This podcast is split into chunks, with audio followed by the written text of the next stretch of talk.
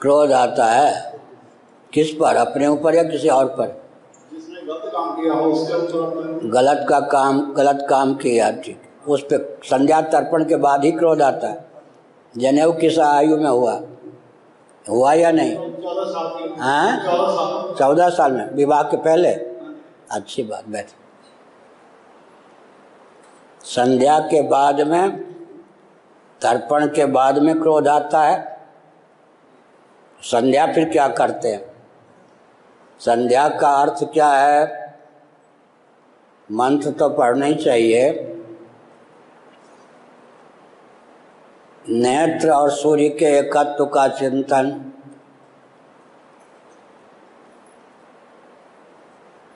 मन और चंद्रमा के एकत्व का चिंतन। वाणी, वाक और अग्नि के एकत्व का चिंतन। अध्यात्म और अधिदैव के एकत्व का चिंतन संध्या वंदन के मंत्रों के माध्यम से प्राप्त है। तर्पण का अर्थ क्या होता है? मेरे द्वारा प्रदत्त जल के प्रभाव से सामग्री, मंत्र, भावना की प्रगल्भता से, जो मेरे सगे संबंधी कालक्रम से मुझे भूल गए, मैं भूल गया तो नरक में कराते हुए प्राणी हैं, स्वर्गादि में आनंद लूटने वाले प्राणी हैं, वेदादि शास्त्र हैं, पृथ्वी है, पानी है, प्रकाश है, पवन है, आकाश है दिक है, काल है, देवता हैं, पितर हैं। ऊर्ध लोकों में, मध्य कोटि के लोक में अधोलोक में जितने प्राणी हैं, सब मेरे द्वारा प्रदत्त जल के प्रभाव से तृप्त हों नरक की यातना भोगने वाले प्राणी मेरे द्वारा अभिमंत्रित इस जल के प्रभाव से, नरक की यातना से मुक्त हों। एक ढंग से मंत्र भी पढ़ें, अर्थ का चिंतन करें तो क्रोध का कोई प्रश्न ही नहीं होता है। अगर यह धारणा है कि संध्या वंदन तर्पण करने से उग्रता आती है, तेज बढ़ता है तो क्रोध होगा। संध्या वंदन तर्पण से सौम्य भाव का उदय होता है। व्यष्टि और समष्टि के एकत्व का इस शरीर और पृथ्वी, जल, तेज, वायु के एकत्व का चिंतन होता है। व्यष्टि, समष्टि के एकत्व का चिंतन होने पर स्वभाव में सरलता आती है, वक्रता नहीं। जो विधा मैंने बताई, उस ढंग से संध्या तर्पण कीजिए। फिर कोई गलत काम करता है तो क्रोध आता है, ये धारणा ही गलत है। क्या पता वो ठीक ही कर रहा हो, आपने उसे गलत समझा हो। क्रोध कब आता है? बहुत छोटा सा लक्षण है, समय पर भोजन न मिले, स्नान न मिले, समय पर नींद न मिले, क्रोध आ ही जाएगा। नींद पूरी ना हो तो धुंधला बैठेगा। हमारे आदित्य हैं आदित्य को जगाना माने शेर से पाला पड़ना। ट्रेन में मैंने देखा कि ग्यारह घंटे लगातार करवट बदले बिना सो जाता है। काम भी खूब करता जगने कल ही क्या हुआ? हमने शाम के छः बजे ओंकार जी से कहा, आदित्य हो तो बुला दो। सबको लार प्यार देते, हमारे पास आम आ गया था। तो हम आम पवाना चाहते थे। हमें क्या मालूम कि सो रहा है। वो जाके बुलाया कि गुरुजी बुला रहे वो एकदम उस समय वो आतंकवादी जैसा होता उसे पता ही नहीं चलता। दौड़ पड़ेगा, कुछ करेगा। एकदम ऐसे तो हम समझ गए, हमने कहा वो नींद में नींद में थे हाँ तो हमने क्या कहा? नींद पूर्ण ना हो तो क्रोध आता है। समय पर स्नान करने का अवसर ना हो तो क्रोध आता है। भूख लगी है समय पर भोजन न मिले, जलपान न मिले तो क्रोध आता है। कामात क्रोध हो भी जाए थे हमारी इच्छा के विरुद्ध अगर कोई काम करता है तो क्रोध आता है। जिसको हम कहते हैं कि ये गलत कर रहा है, क्या पता आप ही गलत कर रहे हो। आप अपनी बुद्धि से कहते हैं, गलत कर रहा है, वो अपनी बुद्धि से सही करता हो। क्रोध आता ही कब है? जिस दिन परिवार के जितने सदस्य हैं, एक साथ बैठें जिस दिन जो घर में उपस्थित हैं, एक घंटे के लिए। कुछ देर हनुमान चालीसा या जो भी भगवान का नाम लें, या कल्याण का कोई लेखा ही एक व्यक्ति पढ़े, बाकी सुने, एक दूसरे को कुशल पूछें, कोई भूल हो गई हो तो बेखटके स्वीकार करके दूर करने का प्रयास करें। आपके प्रति कोई भ्रम भ्रम पल रहा हो, भ्रम भी पलता है। भ्रम पल रहा हो तो भ्रम को दूर कीजिए। भूल हो गई हो तो बेखटके भूल को स्वीकार करके दूर करने का प्रयास कीजिए। सबको अपना तो दीजिए तो गुस्सा नहीं आएगा। और अगर सब पे रोप डालेंगे हमारी आज्ञा के बिना, तिनका भी न खिसके। आजकल कोई किसी का नहीं है, मान लीजिए। क्या आजकल कोई किसी का नहीं है, मान लीजिए। आजकल कोई किसी का नहीं है, ये मान के चलिए। इसीलिए हम्म कलयुग का लक्षण मत्स्य पुराण में क्या लिखा है मालूम है? मैं थोड़े हल्की भाषा में बोल रहा हूँ।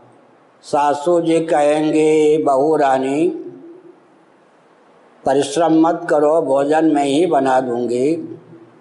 झूला तैयार है, इस पे बैठ जाओ। हम्म मैं झोला को हिलाती रहूँगी। फिर गुरु कहेंगे, आइए महाराज जी, बैठिए शिष्य को। फिर शिष्य को बुलाने के लिए गुरु जी कार भेजेंगे। चेले बड़े नखरे पूर्वक फिर गुरु जी के दर्शन करने आएँगे। फिर भी मौन बैठ जाएँगे। गुरु जी जब कुशल पूछेंगे हाँ ठीक हूँ। इसका मतलब क्या है? ये कलयुग का लक्षण लिखा है, कहा मत्स्य पुराण में, समझ गए? बेटे, से कहना पड़ेगा, डार्विन की थ्योरी के अनुसार, हमारी आयु तुमसे ज़्यादा है तो हमारी बुद्धि भी तुमसे कम है। आयु ज़्यादा है, इसलिए बुद्धि कम है। तुम तो आजकल मोबाइल युग के व्यक्ति हो भाई। तुम्हारी बुद्धि बहुत बढ़िया। इस काम में राय तो दो कि क्या करने चाहिए।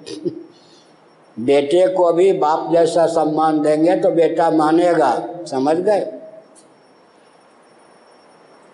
जिन सिद्धों के बीच में हम हिमालय में रहे, कोई ईट फेंक देते थे, ढेला, कोई गाली देते थे, कोई कमर में रस्सी बाँध के घसीटते थे। मेरे साथ वो व्यवहार नहीं हुआ, लेकिन मैंने देखा है, उन सिद्धों के पास एक से एक कोई कला, विद्या, ज्ञान आजकल तो आइए, बैठिए, पाठ आरोगिए, कुछ सुन लीजिए महाराज।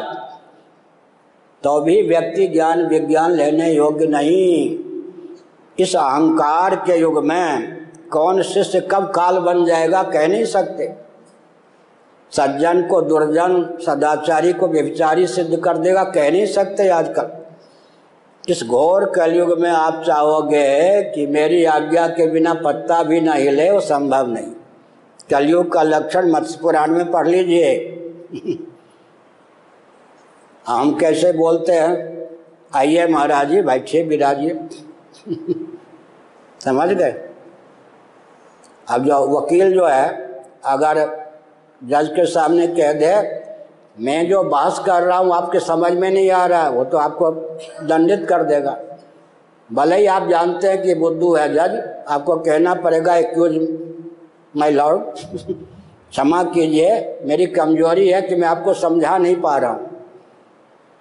क्या? अगर आप कह देंगे, मैं जो कह रहा हूँ, आप समझ ही नहीं पा रहे तो इसलिए कलयुग में घर में संघर्ष ना हो, वर्ग में संघर्ष ना हो, क्या?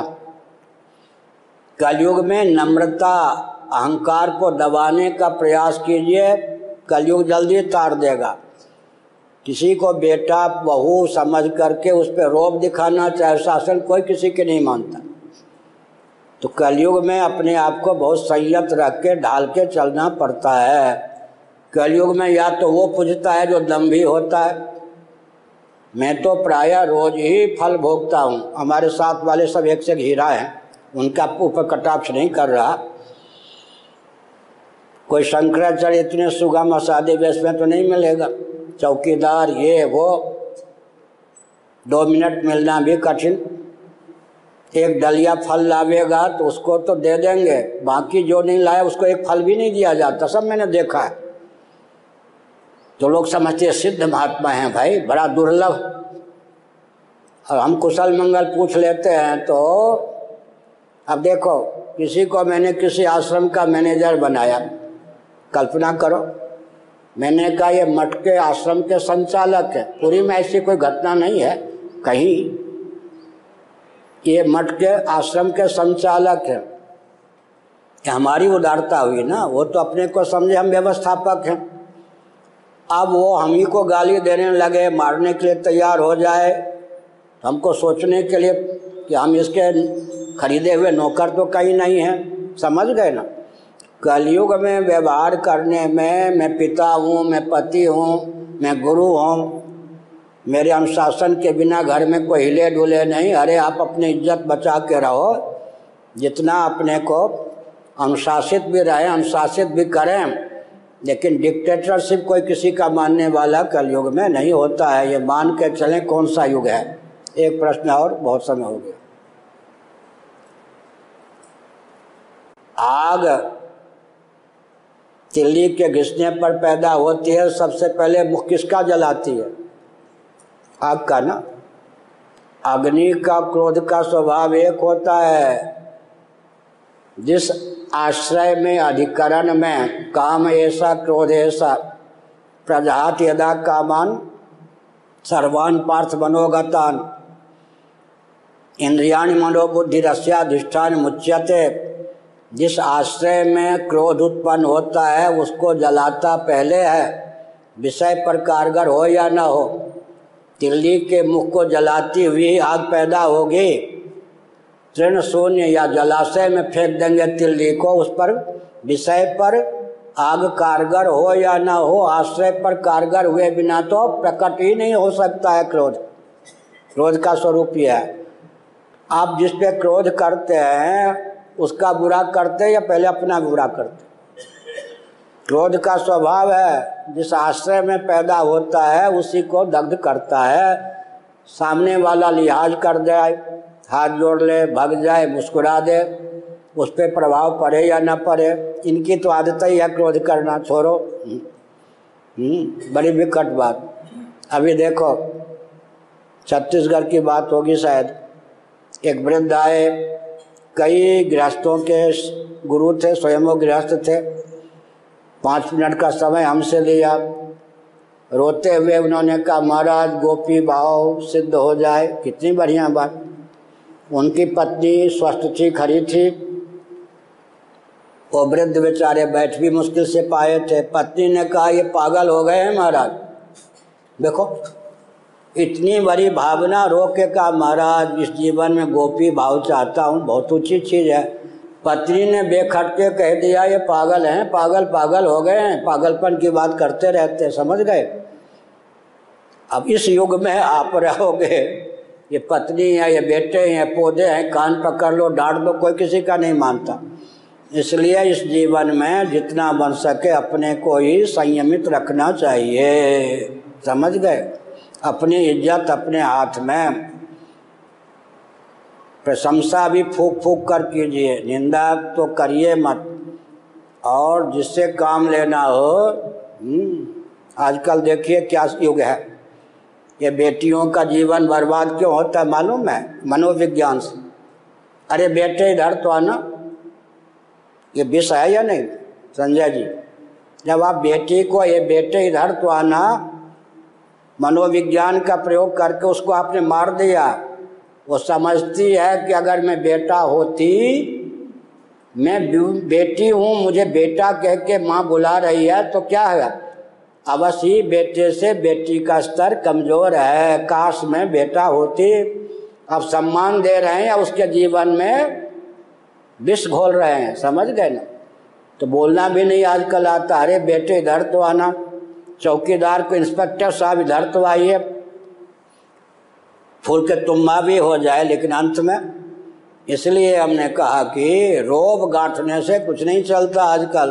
किस युग में रह रहे ये तो सोचिए, कोई किसी का नहीं होता। क्या? उस युग में रह रहे कोई समझे कि ये मेरे चेले हैं, चपाटी हैं, बहुत बढ़िया। अभी दिनेश जी, चाणक्य जी की बात कह रहे थे, राजनीति में कम कौन दुश्मन कब मित्र बन जाए, कौन मित्र कब दुश्मन बन जाए, कहा नहीं जा सकता। समझ गए ना? इसीलिए अपनी इज़्ज़त अपने को संभाल के रखना चाहिए। और अगर पूजन के बाद क्रोध आता है तो पूजन की पद्धति में, भावना में दूषण है, उसको संभालना चाहिए। हर हर महादेव। हर